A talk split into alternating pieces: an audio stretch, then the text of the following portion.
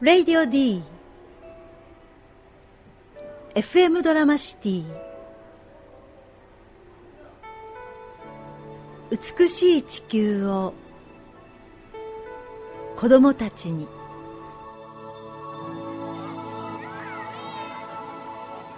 think about um, the generations and to say we want to make it a better place for our children and our children's children so that they they they they know it's a better world for them and think if they can make it a better place.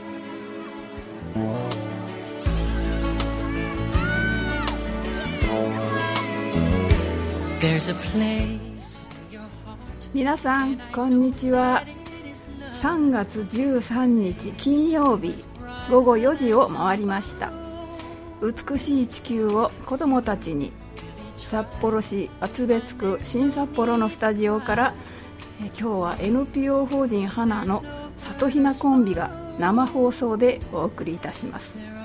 今日の札幌の気温日中は4度くらいでした。で朝は、えーとプラスで0.6度 C と発表になっておりました。で今日の天気は曇り時々雪ですけれどところによっては結構雪が降っているところもありまして、えー、ひなこさんのところは雪多かったですか？えちょっと多かったですね。そうですか。えー来る時も玄関先でちょっと雪をかいてきたんですけどお1 5 6センチ。えええ。そんなに積もってました？そう積もってました、ええズボンの裾がちょっと雪で汚れるくらい。はあー札幌は広いですから地域によって結構ねあの天気違うんですもんね。いそうですね、うん、私の住んでるところはやっぱり時々降ったんですけどほとんどみんな溶けていくから積もるのは新しく積もったのはなかったですね。そうですか。皆さんのところはいかがでしょうか？えっ、と今日もたくさんのメールを寄せていただいております。ありがとうございます。えっ、と早速メールのご紹介いきましょうかひなこさん。はいどうぞ、はい。お願いします、はい、お願いします。どなたでしょう最初は。えーよしさん。最初はですね。丸一ごめんなさい丸一。ヨッシーさん。読みますか？こちらで。お願いします。はい。ちょっとごめんなさい。あごめんなさいね。えっ、とヨッシーさんからメールが届いております。こんにちは。今日の DG はいつものひろみさんに代わり里ひなコンビなんですね。実はね里ひなコンビっていうのは里中田里江と藤井ひな子さんなんです。それで里ひなコンビになりました。よろしくお願いしますね。あよろしくお願いします、えー、ヨッシーさんはねどんな楽しい話が聞けるのか楽しみにしていますってとても元気なメールです。ありがとうございます。はい。じゃあ次のメールもありましたっけ？次はね、ごごえこぶさんよりですね佐藤さん、ひなさん、こんにちは。お二人の放送、今日は楽しみに聞いています。はい花はいつも大家族でいいなというメールをいただきました。ガゴメコブさん、すごい名前ですね。えガゴメコンビさん？あら初めての投稿みたいですね聞いたことないですもんねガゴメ昆布さんってね初めてなのに花は大家族で？いいですねってあどこから情報が漏れてるんでしょうか。ねえ、はい、ありがとうございます。嬉しいですね。うん、はいありがとうございます。きっと漏れてるんですよ、これ。知らない間に。ね、で、メール、次もありましたっけ？うんとね、次は、えっ、と、読みましょうか。はい、えっ、とね、どの人いくかな、この人いきますかね。えっ、と、キョロちゃんです。里ひなコンビいいですね。ぜひぜひ MM の報告よろしくお願いします。応援してますよというメールです。ありがとうございます。もう一通、えっ、とね、えっ、と、どれでしたっけ？あ、カンタのお母さんからいらしてます。ラジオネームカンタの母。えー、里江さん、ひなこさん、こんにちは。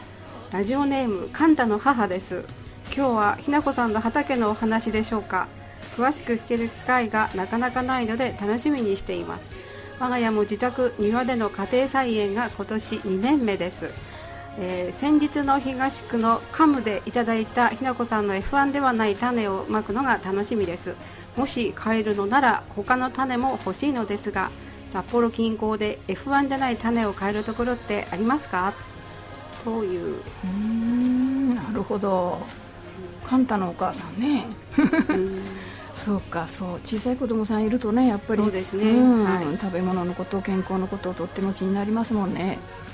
その今のメールにあった F1 の種っていうのはあの普通、まあ、種屋さんで春になったらいっぱい売ってますよね、あれとは違うんですか、あそうですね。いろいろあるんですけど、F1 っていうのは、うん。あの美味しい種をこう作りますよね。いろんな種をこうトウモロコシだったら、うん美 A と B を掛け合わせて美味しいトウモロコシができたとします、うんうんうん。それをうん。F1 として売るんですが、あ売る F1 のの意味は売るのね。売るんです、うんうんうん。そしたらその買った方がうん一度植えるって、うん。二度目同じ美味しいものはできないっていうことなんですね。二度目っていうのは翌年ってこと？そうですの種を取ってまた同じものができるか？植えても同じものはできませんよ。同じものできないんだ。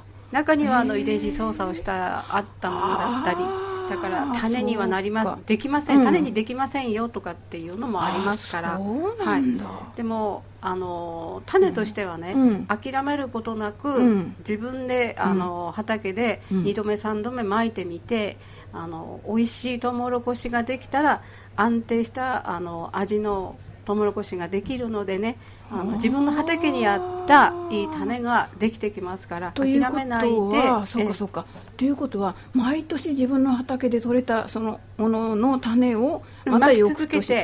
なるほど、ええ。巻き続けていくわけね。そうしたらその F1 とは違うものがだんだんできてくるっていう。はい。ああなるほど。自分ブランドのいい種を作ることもできるので、へええそう、はい。自分ブランドっていいね。そうですね。そうですか。なるほど。そうかそうか。カンタ君のお母さんということです。わかりましたか？楽しみですね。家庭菜園ね。はい。じゃあ次はえー、っと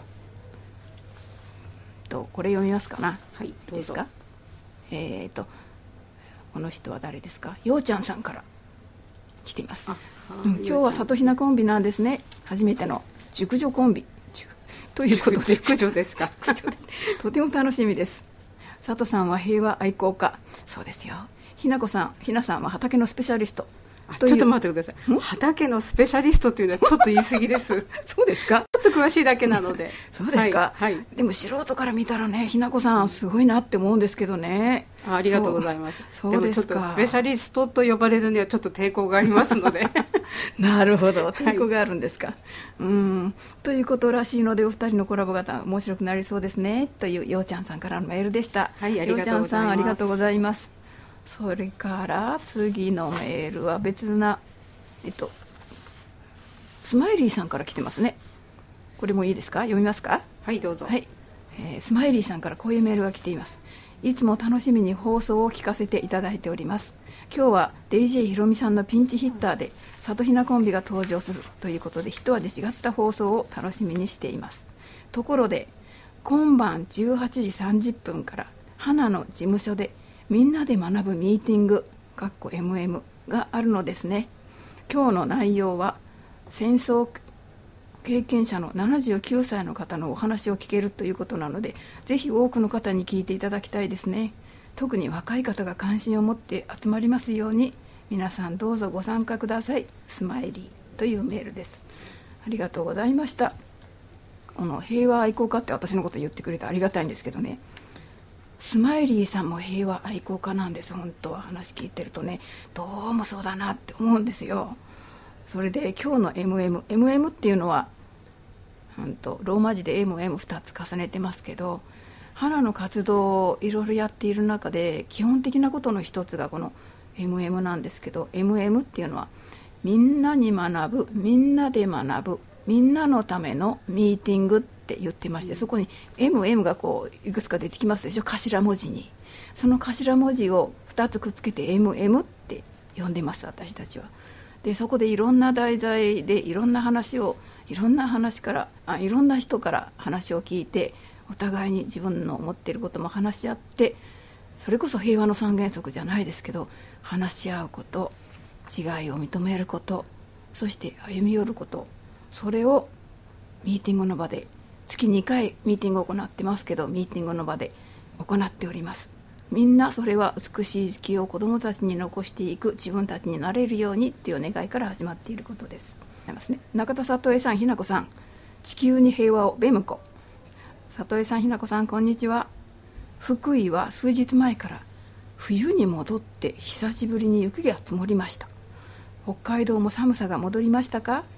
今日のラジオ放送は里ひなコンビなんですね。どんなお話が聞けるのかワクワクします。今は明日のネットワーク地球村の総会とワークショップに参加するため子どもたちと電車で大阪に向かっています。ラジオの生放送頑張ってくださいね。応援しています。というありがたいメールです。ベムコさんいつもありがとうございます。そうか。ネットワーク地球村 NGO のネットワーク地球村の、うん、NPO か。ネットワーク地球村の総会とワークショップが明日と明後日あるんですね。明日総会。で明日の夜から明後日にかけて1泊2日で特別会員だけ限定のワークショップがあるんですよね大阪で。でそこに行くために子供さんを連れて大阪に向かっている福井からあらベムコさん頑張ってますね。応援してますよということでラジオの放送こちらも頑張ってまいります。ありがとうございます。周波数 77.6MHz FM ドラマシティ美しい地球を子どもたちに。新札幌のスタジオから花の里ひなコンビで今日は生放送でお送りしています。皆さんからのメールを、えー、受け付けておりますので宛先お知らせしますね、えー、FM776 アットマーク、えー、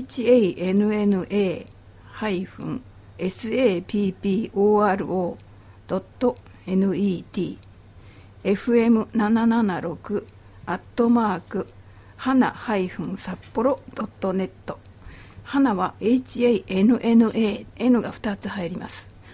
皆さんのメールお待ちしております。でここでちょっとメール先ほど入ったのをご紹介させていただきますね。聞いてますよということでなんとひろみさんからメールが入ってます。里江うん。里江さんひなこさん。ひろみですって。先ほど関西空港に着きました。あらもう着いたんですね。雪のない乾いた景色がちょっぴり落ち着かない感じ。スマホでリスラジをセットして準備万端。いつもの新札幌のスタジオとは違う金曜。4時の過ごし方。ちょっぴりドキドキ皆さんはいつもこんな風にラジオを聴いてくれてるんだって新鮮な気持ちです。今日の里ひなコンビの放送楽しみにしていますね。夜の花のミーティングも参加したかった。戦争体験のお話をしてくださる篠原さんにもよろしくお伝えください。フレフレサートヒーナというメールありがたいですね。私ドキドキ。うん篠原さんにもぜひねお知らせしなきゃね。そうですね,、えー、そうですねそれとあもう一本続いてきてますね。えっ、ー、とミキサー聖一へ推進でひろみさんからです。えっ、ー、とミキサー聖一へ里ひなコンビのことよろしく頼みますね。いつもありがとうね。というありがたいメールでした。でさて、えーと、昨日今日にかけてですね私はちょっと心に残ったあのニュースがあったんです。でそれはあの3月っていうとほら卒業とか4月になったら新入生とか新会社員とかいろいろありますけど JR の方でねえっ、ー、とトワイライトエクスプレスっていうあの寝台特急があるんですよ。それが札幌から大阪まで行く列車なんですよ、うん、今日が最後だったね。今日が最後だったんですよね、で昨日の午後2時6分に札幌出たのが、うん、出たのが最後。そう、で今日の午後1時ちょっと過ぎに大阪から着いたのがもう本当に最後ね、それで最後っていうことでもう鉄道ファンはみんなねワクワクしながら記念写真撮ったりしてましたよね。でこれいつから始まったのかなと思ったら平成元年から始まってるんですね、うん、だから26年間ね、よく走ってくれましたと思いますよね、で今日で終わりでそしてあの新幹線が新しく、えーと、本州の方では金沢と大阪でしたっけ？とか、ね。うん、あちらの方で新しく走りますでしょ？で北海道も東京から最終的には札幌まで来る予定なんですけど来年の3月には函館北斗函館まで来るという本当はもっと遅くなるんだけどなんか安倍総理が前倒しでやるとか言って早めたらしいんですね。それで札幌とか北海道の人たちも北海道にもいよいよ新幹線が来るんだって楽しみにしている人が結構いるみたいですね世の中ますますスピード時代になってきますよね、あのですけどね、うん。あののんびりと、うん。その電車の今の速さでいいので、うんうんうん寝台列車でうん。優雅にっていうのもいいかなと思うんだけどね。だから千歳空港から大阪まで飛行機でピョンと行ったら2時間かからないで着いちゃうんですよね。1時間50分ぐらいで着くのかな？55分かそこらでね。でそれも急ぐ場合はいいでしょうけどやっぱり地べたを走っていく方がね 安心でもあるだろうし景色も楽しんだりねいろいろ物思いにふけたりいろんなことができるし旅の好きな人はあちらを選ぶようですね。23時間かかるんですってね大阪まで札幌から。そんな話をしてましたね。時代はどんどん変わっていくなって思っています。でもう一つね心に残ったこと。昨日一昨日ですか3月11日。これは私たちにとっては決して忘れることのできない日ですよねそうですね。そうあれから4年目ですもんね本当に大変な災害があってそれこそ地震と津波だけだったらなんとかなっただろうけど、そこに原発の放射放射能が降りかかってきたらもう立ち直れないっていう人がすごく多いですもんね。うそうですね。んそうでき一昨日の2時46分に私も黙祷しましたよ。本当に忘れられなくて。で北海道にも避難してきている方が軽く1000人は超えてますからね。でいつ帰れるかわからないっていうことでみんな不安の中で暮らしてますでしょそれなのに安倍総理は原発再開とか言ってますもんね。再稼働とかね。なんちゅうこっちゃいと思うんですよ。本当に。これから先のことを考えたらさ問題山積みですよね。うん。本当に汚染水はいまだに垂れ流し状態でそれだって処理の問題まだ全然先見えてないですよね。それなのに安倍首相はオリンピック誘致するときに汚染水は完全にブロックされてますとか言いませんでしたっけ？なんか言ってましたよね。うん。そうそうそう、な何メートル以内だかで止まってますみたいなこと言いましたでしょ？いや違うだろうってなんかねとっても情けないなっていう気持ちがしましたね。そして原発を動かすと必ず出てくるその放射性廃棄物の処理問題がどこの国でもいまだにまだ決まってないでしょそれなのに再稼働っていやはやって、ねえよくほら原発トイレなきマンションとかに例えられますよね、マンションに住んでいてトイレなかったらどうするんだろうってちょっと考えたら分かりますよね。そんなことを思いながらもう一日も早くその福島の復興を急いでそして安心して暮らせるそういう世の中にしてもらいたいなと思いましたね。うん。そしてちょっと昨日一昨日か見てましたら、えー被災者住宅を5000個建てる予定だったけどこの4年間で実際に建ったのは260個しかないって言うんですよ。ああ5000個のうちの260個しかできてない5%しかできてないんですって。そんなアホなって。ねえそう。そしてあの時の被災者全部で亡くなった方もひっくるめて47万人ですって。はすごい数ですよね。そしてまだまだふるさとへ帰れないでいる人たちが23万人いるって。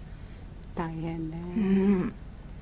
その被災したまんまの人被災、あのなんだっけ？仮設住宅に入ってる人たちがまだまだいますでしょ？